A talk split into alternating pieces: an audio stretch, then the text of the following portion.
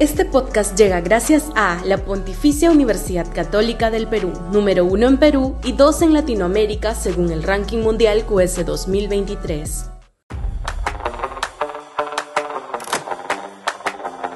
Dignidad crema y vergüenza aliancista.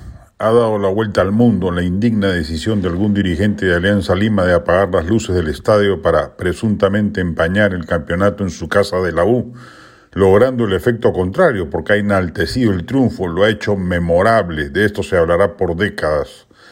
La U dio una lección de coraje, mostró la madera de la que está hecha el equipo que de la mano de Fossati ha logrado representar a cabalidad el espíritu de garra que nuestra historia demanda y por eso ha logrado llevar en promedio 50.000 personas al Monumental de modo permanente.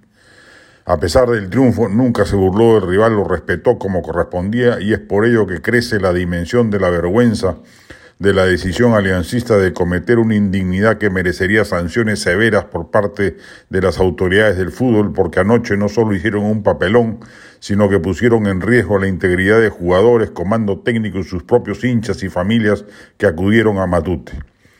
El matutazo produce felicidad. Evitamos el tricampeonato de Alianza, que nos empate en títulos obtenidos, dimos la vuelta en su casa una vez más, nos quitamos la mochila de 10 años sin ganar un título, llegamos al centenario con menor presión y el 7 de agosto lo celebraremos siendo campeones del fútbol peruano vigentes. Será necesario reforzar algunas líneas. Nos toca llevar dos competiciones en paralelo, el campeonato local y la Copa Libertadores. Pero el espíritu esencial de este equipo, que recoge y transmite lo que al hincha crema le gusta del fútbol, la velocidad, la técnica, el empuje, la grandeza, debe mantenerse y contratarse jugadores que compartan esa filosofía institucional. Muchas gracias al profesor Fossati que supo recomponer un equipo maltrecho y devolverle la dignidad que le correspondía, sacando lo mejor de cada jugador.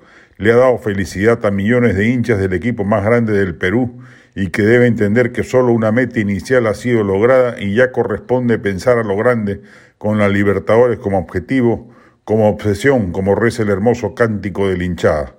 Dale U.